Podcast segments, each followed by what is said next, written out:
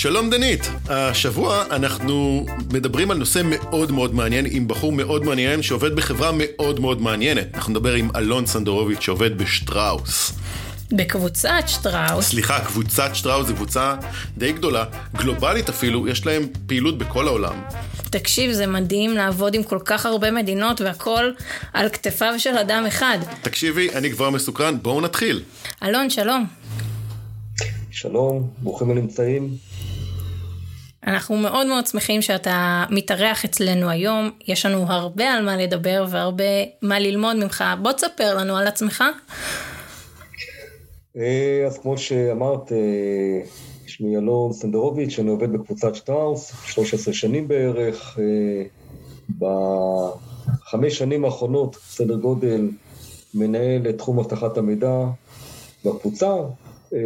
קבוצת שטראוס היא קבוצה גלובלית של ארבע חברות, חלקן מוכרות יותר לצרכנים בישראל, אם בשטראוס ישראל, עם כל המותגים אה, כמו עילית ומותגי המחלבה, מילקי וכדומה, שטראוס מים שמוכרת כתמי מארבע, אבל גם פעילות של קפה בחו"ל, בעיקר באירופה, בפעילות של סלטים בארצות הברית ובעוד גיאוגרפיות בעולם.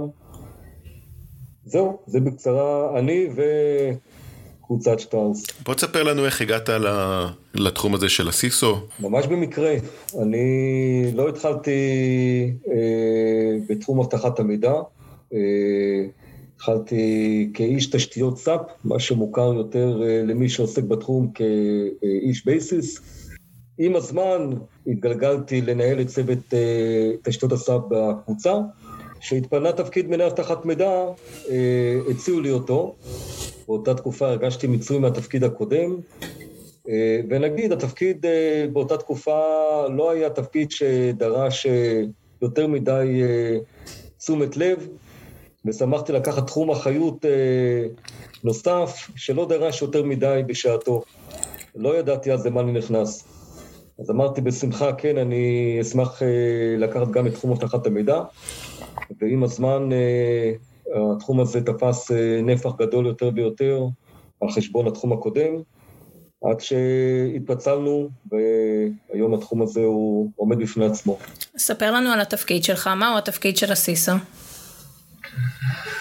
וואו, מה התפקיד של הסיסו? אה, איזו שאלה. אה, התפקיד של הסיסו הוא אה, קודם כל להיות מנהל סיכונים. זה לא הבנתי כשנכנסתי לתפקיד. הוא להכיר טוב את העסק, להכיר טוב את הסיכונים של העסק, לדעת להסביר אותם היטב. אה, לדעת לנהל אותם, אה, גם אה, כשאין תקציב ואין קשב, לדעת לנהל את הסיכונים שלא ניתן להם מענה.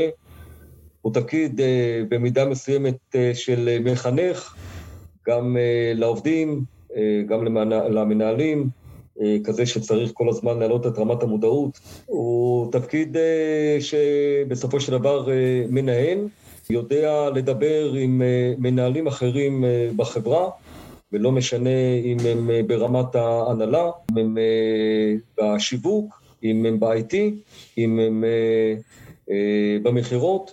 צריך לדעת לדבר עם כולם בשפה שהם מבינים, ולדעת להסביר את הצרכים וגם להבין את הצרכים של הצד השני.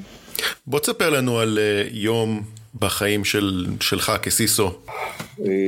יום בחיים של סיסו, ביותר ויותר מקרים הוא לא נגמר כמו שאתה חושב ש... או כמו שאתה מתכנן אותו.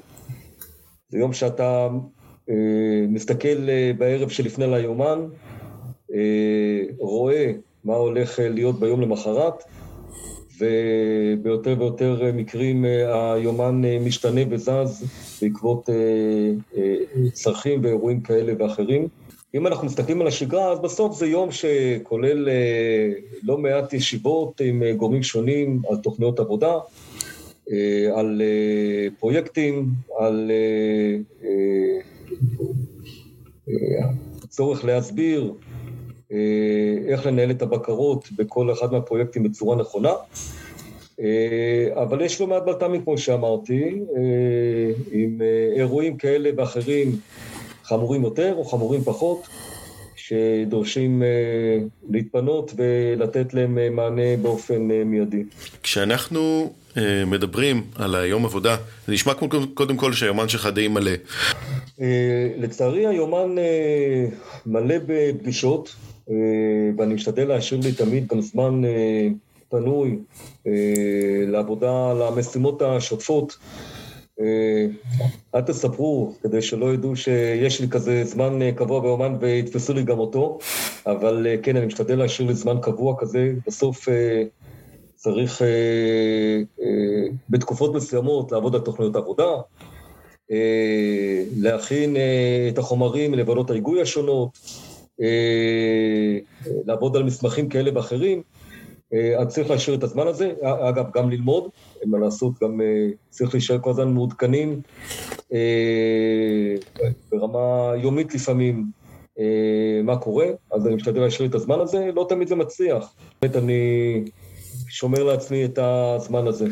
אני אשמח אם תוכל למפות לנו את הגורמים שאתה בקשר איתם בתוך, ה... בתוך הארגון. איזה סוג של אנשים אתה עובד מולם? זה מאוד שונה בין החברות השונות, כמו שאמרתי בהתחלה, קבוצה היא קבוצה של ארבע חברות, ובכל אחת מהחברות הממשקים הם טיפה שונים. אז יש כמובן את המעגלים הקרובים מעבר לצוות, אז את צוותי התשתיות השונים, אם זה צוות סיסטם ותקשורת וטכנולוגיות קצה, צוותי אפליקציה, צוותי פיתוח, כל גורמי ה-IT שאפשר לדמיין, אבל כמובן גורמי רכש, שיש לנו עבודה מאוד צמודה איתם, עבור התקשרויות חדשות, גורמים בשיווק, HR, עו"ש, מנהלי מאגרים, משפטית, מנהלי סיכונים בחברות, מנהלי כספים, הנהלה של החברות ושל הקבוצה, אז לא מעט גורמים, וכמובן גם גורמי חוץ, ספקים, שעובדים איתם הרבה, אם הם ספקים ישירים שלנו באבטחת מידע, או ספקים אחרים בקבוצה. שעושים מולם תהליכים כאלה ואחרים. תגיד, הממשקים האלה שעכשיו תיארת לנו, זה, זה מדהים שצריך לנהל קשר עם כל כך הרבה גורמים. אתה חושב שזה מושפע גם מזה שאתם חברה גלובלית, או שזה פחות או יותר ככה בכל ארגון?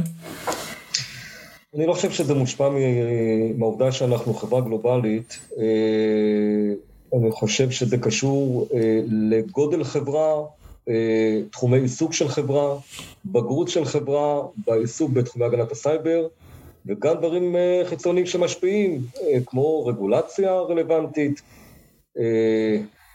בוא נגיד, אם היינו מדברים לפני חמש שנים, אז כנראה שהקשר עם המשפטית היה נראה אחרת. כן, כל נושא הגנת הפרטיות, וכמובן, היותנו חברה גלובלית, שכפופה גם בחלק מהאזורים העסקיים ל-GDPR, הופכים את הקשר הזה עם המשפטית לצמוד יותר. אבל זה לא בהכרח מה שמשפיע, אני חושב שבסוף זה יותר תחומי העיסוק, כמו שאמרתי, של החברה, ההבנה שלה שיש צורך להשקיע בתחום הזה, הבנה שיש סיכונים שהולכים ומתגברים, ויש גורמים נוספים ששוב, הם לא משפיעים על כל חברה. חברות היום שנמצאות עם חשיפה דיגיטלית יותר גדולה, אז כמובן שהסיכונים שלהם גדלים. כאלה שהפרופיל שלהם הוא יותר גבוה בגלל שהן חברות שמובילות, אז כמובן זה מגדיל את הסיכון. חברות שעוסקות ביותר מידע אישי, או חברות שמאבדות מידע של כרטיסי אשראי או תשלומים, אז כמובן זה מעלה את הפרופיל ואת הצורך לעסוק יותר בתחום הזה.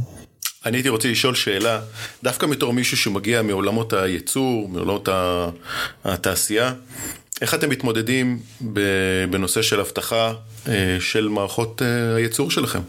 אנחנו מנהלים את התחום הזה מזה מספר שנים במטרה לצמצם את הסיכונים בגזרה הזאת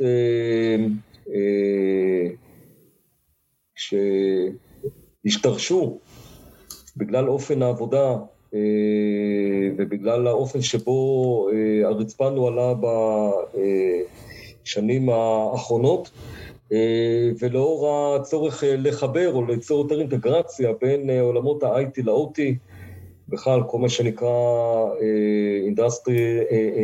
Industry 4.0, והצורך לחבר יותר גם את הרצפה ליישומי ענן או לאינטרנט בכלל, והדבר הזה מגדיל את הסיכון יותר. אנחנו מנהלים, כמו שאמרתי, מזה מספר שנים, את הסיכון הזה, מנסים לעבור מניהול מקומי בכל אחד מהמפעלים לניהול יותר מרכזי, כזה שעומד בסטנדרטים המקובלים ב-IT, עם ניהול של מערכות מעודכנות, עם ניהול חיבור מאובטח של ספקים, מניעה כמה שניתן של יציאה לאינטרנט ועוד ועוד. לא ניכנס פה לכל הבקרות שאנחנו מנהלים, אבל זה עולם שהוא בסוף מאתגר, כי כמות הפערים שם היא גדולה.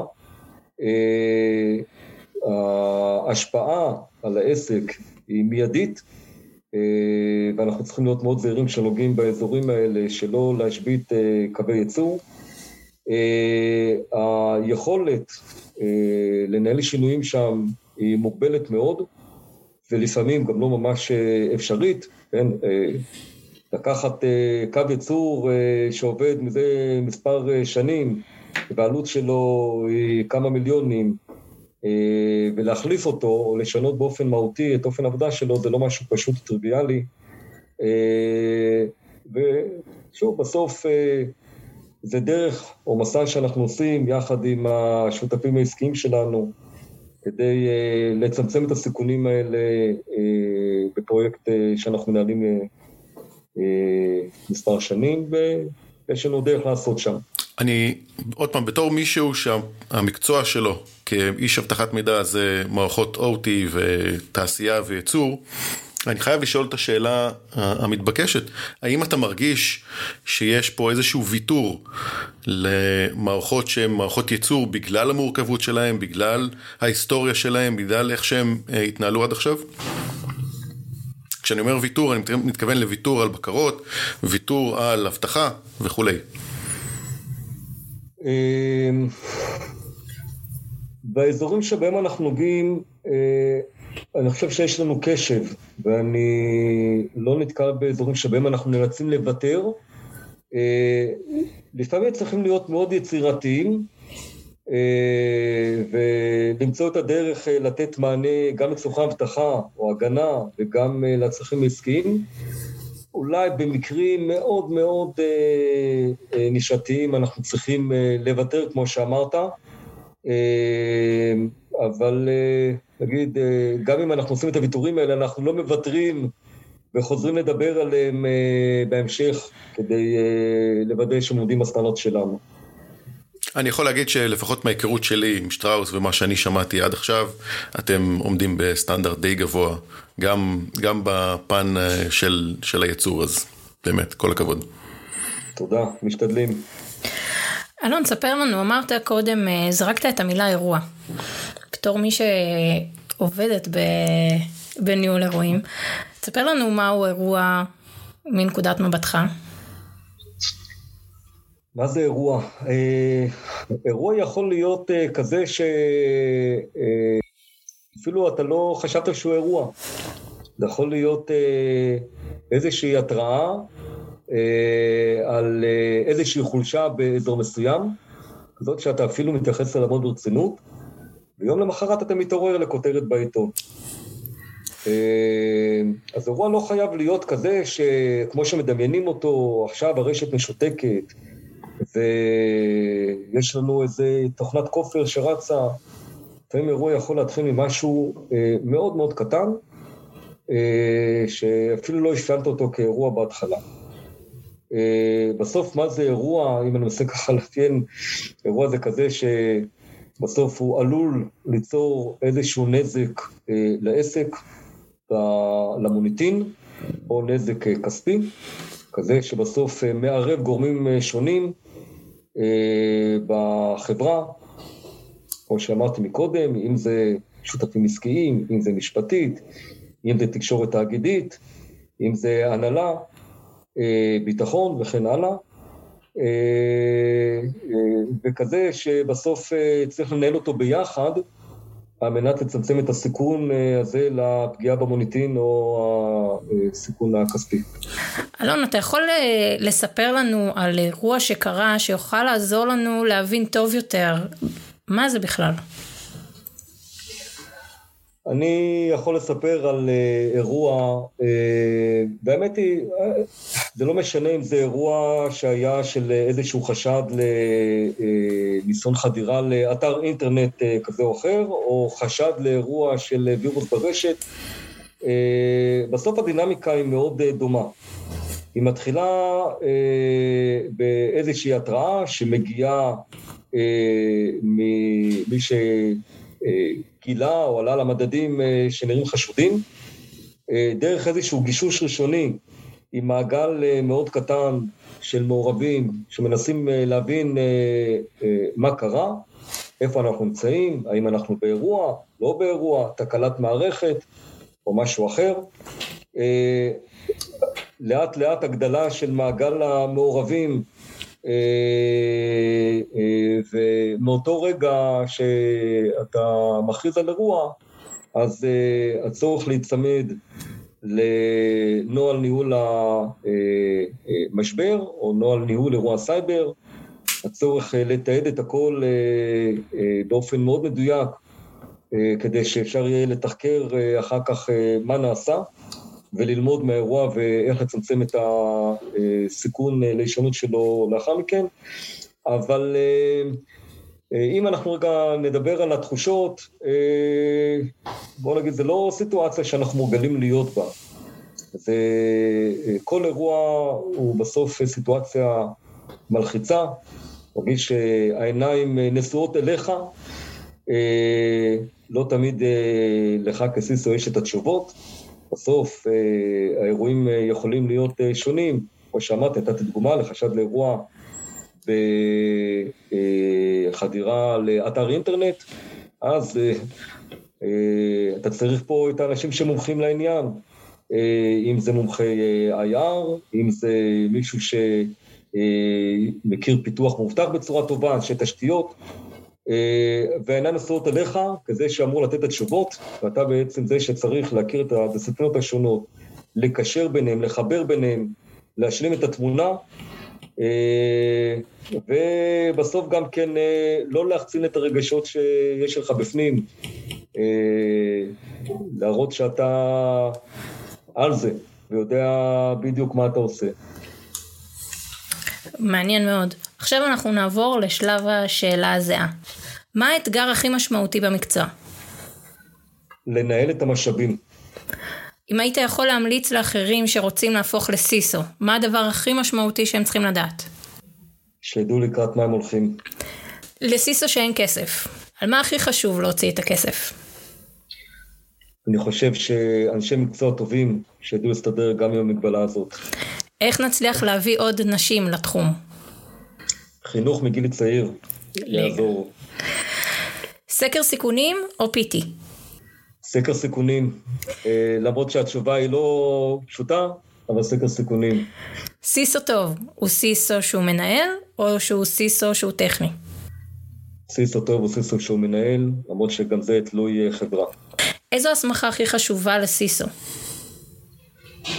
אני חושב שמה שהכי חשוב זה למידה מתמדת, יותר מתעודה כזאת או אחרת. מהי נקודת החולשה הכי גדולה של המשק בארץ?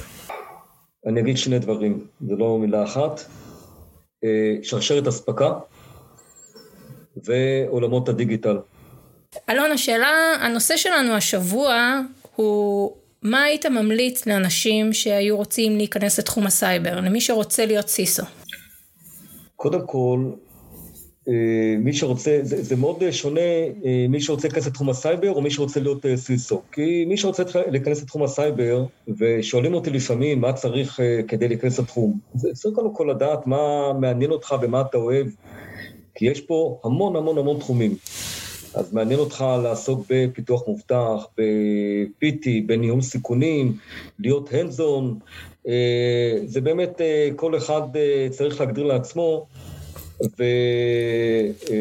ולסלול לעצמו את הדרך בהתאם לתחומי העניין שלו. אבל כדי להיות סיסו, אני חושב שבסוף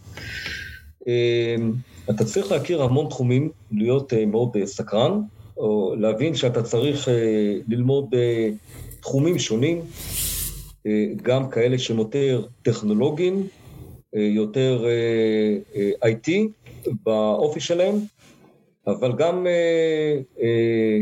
ללמוד ולהכיר רגולציה, בהחלט כל מה שרלוונטי, ניהול הסכמים, ניהול ספקים, להכיר את העסק שבו אתה נמצא. אתה... להבין את הסיכונים שלו. אתה חושב שזה תפקיד שיכול להתאים למישהו מהניילונים? לא, ממש לא. אם מישהו חושב שהוא יכול לקום בבוקר להגיד אני סיסו ולהתחיל לעסוק בתחום הזה מאפס, לא נראה לי שזה יתפוס. אז מה, מה אתה חושב בעצם התהליך הנכון של בן אדם אה, להגיע לתפקיד הסיסו? מה, מה הדרך הזהב להגיע לתפקיד הסיסו? בתחום שלנו אני נוכחתי שאני אני הגעתי מעולמות ה-IT, אז אה, אה, מאוד טבעי לי להגיד, כן, אתה צריך להיות איש IT, אה, אם תשאל איש תקשורת, הוא יגיד, כן, הכי חשוב להכיר תקשורת קודם כל, כי בסוף הכל מתחבר, אבל למדנו וראינו שאנשים מגיעים לתחום הזה מהרבה אזורים שונים. אז יכול להיות שיהיו אנשים שבכלל התחילו מניהול סיכונים, ומשם התגלגלו להיות סיסו בארגון. יכול להיות שיהיו אנשים שיגיעו מתחום הרגולציה, ומשם התגלגלו. בסוף אני חושב שמה שחשוב זה לדעת אה, לגשר על הפערים בידע. כלומר, מכל תחום שלא הגעת, וזה לא משנה אם הגעת מתחום הסיכונים, או מתחום הרגולציה, או מתחום ה-IT, לדעת שאתה אה, לא יכול להישען רק על אותה רגל שבה אה, גדלת או ממנה הגעת, וחייבת להיות השלמה ולמידה מתמדת, כדי שבאמת תוכל לבצע את התפקיד בצורה מלאה. איך אתה חושב שתפקיד הסיסו ייראה עוד חמש שנים מהיום? אה, אני יכול להגיד איך אני חושב שהוא רואה בחברה כמו שלנו, כי זה באמת מאוד שונה אה, בין חברה לחברה. ובסוף אני סיסו רק בשטראוס, לא הייתי סיסו בחברות אחרות. אה, אבל אנחנו רואים את האחד, מגמות, אחרי אירוע שירביט, או בכלל אחרי כל האירועים שהיו בשנה האחרונה, שיש הבנה יותר גדולה שצריך סיסו בארגון. אה, אז אחד, אני חושב שיהיו הרבה יותר ארגונים שיש בהם סיסו. שתיים, אני חושב שבסוף אה, אה, הסיסו יקבל את המקום שלו בשולחן ההנהלה, גם בארגונים שהיום זה עוד איזשהו תפקיד ניהול זוטר ב-IT, אז זה תפקיד שיקבל מקום יותר משמעותי בשולחן ההנהלה בחברות. ולדעתי אה, גם אה, בחברות ציבוריות, אה, בוודאי, יצטרך לתת יותר דין וחשבון לדירקטוריון, יותר ממה שזה כאן היום. ואני מקווה ורוצה להאמין שבסוף גם כן בעוד חמש שנים התקציב לתחום הזה יהיה גדול יותר ממה שקיים היום. אה, ואולי גם האופן שבו נמדד, אה, האופן אה, שבו יש לתקצב את תחום הגנת הסייבר, יהיה שונה ממה שנהוג היום. אלון, נעמת לנו מאוד, הייתה לנו שיחה מאוד מעניינת. תודה רבה. אני הייתי רוצה להגיד, אם יש איזשהו משהו שאתה היית רוצה להוסיף, או, או להגיד, או לעצמך, או בכלל, ובעצם להעביר איזשהו מסר, אנחנו נשמח להעביר בשבילך אם תרצה. קודם כל, היה נעים מאוד גם כן, תודה על ההזדמנות, ושיהיה לכם אה, המון בהצלחה עם המיזם הזה. אני מאחל לכל מי שעוסק במקצוע שיהיו לו לילות שקטים, ושהקהילה הזאת תמשיך לשגשג ולשתף פעולה כמו שנעשה היום. אני יכול להגיד שלהבדיל מקבוצות עבודה אחרות שהייתי חבר בהן בעיסוקים הקודמים שלי, באמת האנשים שעוסקים בתחום הזה משתפים ידע ונכונים לעזור אחד לשני, שזה דבר מופלא ולא טריוויאלי בכלל. אז אני מאחל לכל מי שעוסק בתחום, לכל הקולגות שלי, שלנו המון בהצלחה. תודה רבה, אלון. תודה רבה. תודה לכם. היום אנחנו דיברנו בין שצף הדברים על uh, דברים שנכנסים בקונטקסט של IT ו-OT ואינדסטרי 4.0. שככה נאמרו uh, בצורה ככה באוויר. והייתי רוצה רגע להסביר איזה כמה מילים, שבעצם אנחנו מדברים על OT, שזה הפירוש הוא Operational Technology, שזה בעצם כל מה שקשור לייצור, כל מה שקשור uh, לעולמות התעשייה, מערכות תעשייתיות, אז uh, כל הקונספט של אבטחת מידע שם הוא קונספט שהוא שונה. בעצם אם אנחנו רוצים לבוא ולהגדיר, אנחנו יכולים לבוא ולהגיד שרשת האינטרנט היא רשת מאוד מאוד uh, חדשה ביחסית שלה, היא רק בת 40 שנה, אבל uh, עולמות הרשת כרשת ותקשורת בין uh, מערכות וציודים, זה דברים שעובדים כבר באזור המאה שנה כבר בערך. אבל הם עובדים בעולמות הייצור, איפה שצריך את התקשורת בין המוצרים. מה שהיום קוראים לו, או פעם קראו, לפני כמה שנים M2M, Machine to Machine Communication, אז כל התקשורת בין מכונה למכונה זה משהו שהוא קיים כבר כמעט 100 שנה, אפילו יותר מ-100 שנה, בעולמות הייצור. נכון שהפרוטוקולים והיכולות לא היו כמו שהם, כמו שהם היום, כי היום בעצם אנחנו לוקחים את כל העולמות האלה של הייצור, מאפשרים להם להשתמש בטכנולוגיה חדשה, שזה אה, נתבים מהירים, אה, מתגים אה, סופר מהירים, מערכות עם IP או, או שרתים. ואיך אתה לוקח את כל ההגנה הזו ומכניס אותה לטכנולוגיות בנות מאה? אז אוקיי, בוא נשים דברים על דיוקם.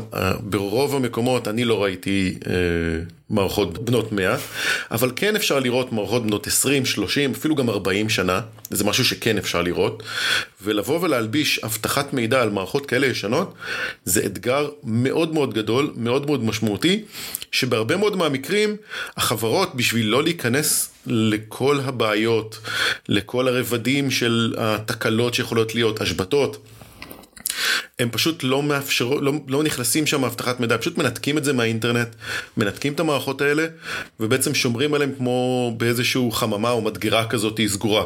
וכמה זמן אפשר יהיה למשוך את ההפרדה הזאת? אני חושב שבסופו של דבר המערכות האלה ישודרגו. כי אם אנחנו מדברים על יכולות של מערכת של בנות 40 שנה, שיכולות לפתח X, אז המערכות היותר חדשות היום יכולות לפתח פי 2, פי 3, אפילו פי 10 יותר יעיל, אז החברות כן רוצות להגיע לשם. העניין הוא שברגע שאנחנו הולכים, הולכים היום ומשדרגים את המערכות האלה, אנחנו בעצם שמים טכנולוגיה חדשה, שברגע שאנחנו שמים את הטכנולוגיה החדשה, אנחנו שמים גם את האיומים החדשים. והסיכונים החדשים, ואליהם אנחנו כבר צריכים להתייחס בצורה אחרת לגמרי. כמו שעכשיו היה לנו בשיחה עם אלון, הם מסתכלים על הדברים האלה בעיניים ומוותרים רק במקומות שאין ברירה ובשאר המקומות הם אומרים אנחנו ניכנס, ניכנס כמה שאפשר פנימה ונוודא עד כמה אפשר לעשות באמת את זה מאובטח. והם באמת עושים שם עבודה יפה. והטכנולוגיות החדשות האלה הם ה Industry 4.0? ה Industry 4.0 הוא בעצם, אה, אני לא אגיד שזה איזשהו טכנולוגיה, זה איזשהו קונספט של אה, יכולות תקשורת. אם אנחנו היום מדברים על ה-IoT, שזה בעצם, הקומקום שלי מדבר עם המקרר בשביל לוודא אם יש לי מספיק חלב לעשות את הקפה, אה, מול המכונת קפה שלי, אז כל העולמות הייצור והפיתוח הם בעצם עכשיו נמצאים שמה. זה אומר שכל ה, אה, כל מיני חיישנים שנמצאים לי ברצפת ייצור, הם יכולים לדבר מול אה, מערכת אחת. ואני יכול בעצם לדעת מה המצב שלי בצורה נורא בפועל. כמה ייצרתי, איפה אני עומד, איפה, איפה התהליכים שלי עובדים, וכן הלאה. שזה מאוד מעניין. אני רוצה אה, להתייחס לעוד משהו שאלון אמר. אלון דיבר על רגולציה. הוא אמר שיש לו קשר עם הגורמים המשפטיים ומגיע להסכמים. הרגולציה בישראל בשנת 2018 עברה סוג של מהפכה. כשעברו תקנות הגנת הפרטיות, אבטחת מידע, נכנסו לתוקף במאי 2018, ו... בואי תסביר רגע על, על איזה מהפכה זה עבר. התקנות האלה אה, הכריחו ארגונים לשים לב למאגרי המידע שלהם. הארגונים עובדים היום על הרבה מאוד נתונים של מידע. את יכולה לתת דוגמה? אלה יכולים להיות נתונים של, אה, של המשתמשים שלהם, למשל למשל נתונים של העובדים, של HR, אה, השכר שלהם, רווחה ואיך אנחנו מתנהלים עם זה, וזה יכול להיות גם נתונים על הלקוחות. מי קנה מה, כמה, כדי שאפשר יהיה לבצע כל מיני ניתוחים. ויש גם הרבה מידע אגב שהוא מידע עסקי. שהוא מידע של המוצרים שלנו ושל הפרויקטים שהארגון רוצה, רוצה לבצע. בתוך כל המידע הזה, חוק הגנת הפרטיות מתייחס למידע שהוא על אנשים, שהוא על האזרחים של מדינת ישראל ואומר, אנחנו רוצים שאתה תגן על הלקוחות שלך, אנחנו רוצים שתגן על העובדים שלך, כי כשהמידע שלהם יוצא החוצה, הסוסים ברחו מהאורווה. ותקנות הגנת הפרטיות הכילו מהפכה בזה, כי בעצם הם הכריחו כל גורם שיש לו מאגר מידע שעומד בדרישות של התקנות, לאבטח אותו כראוי, וערבבו בין בין הצד העסקי של לנהל את המידע הזה, לצד של הגנת הפרטיות של הגנת המידע הזה, והוסיפו את הנדבך של אבטחת המידע. ולכן אנחנו שומעים את הסיסואים שאנחנו מדברים איתם לאורך העונה. אנחנו שומעים כל הזמן על הערבוב הזה שבין אבטחת מידע להגנת פרטיות. והסיבה שסוף סוף הארגונים מדברים על הגנת פרטיות היא אותה רגולציה, היא, היא התקנות. באירופה עברו גם תקנות, הוא יצא באותו, באותה תקופה שהתקנות הישראליות עברו, ה-GDPR, General Data Protection Regulation, שהאיחוד האירופי הוציא, והאיחוד הכיל את זה על כל מדינות האיחוד ועל כל מי שעובד עם אזרחי האיחוד. מה שהשפיע בצורה מאוד גלובלית ורחבה על האופן שבו העסקים מנהלים את המידע האישי שלהם, וזה אה, נושא מרתק, ואני שמחה לשמוע שגם הסיסואים בתפקיד שלהם, שכל הזמן עסוקים במערכות ושהמערכות יעבדו, הם מתחילים לתת את תשומת הלב הזו גם להגנה על המידע וגם על הגנה על המשתמשים שלהם, על העובדים שלהם ועל הלקוחות שלהם. תודה רבה דנית. תודה רבה רותם. אנחנו ניפגש בשבוע הבא עם עוד תוכנית מעניינת של מדברים סייבר. הצצה למאחורי הקלעים של עולם הסייבר. ביי. להתראות.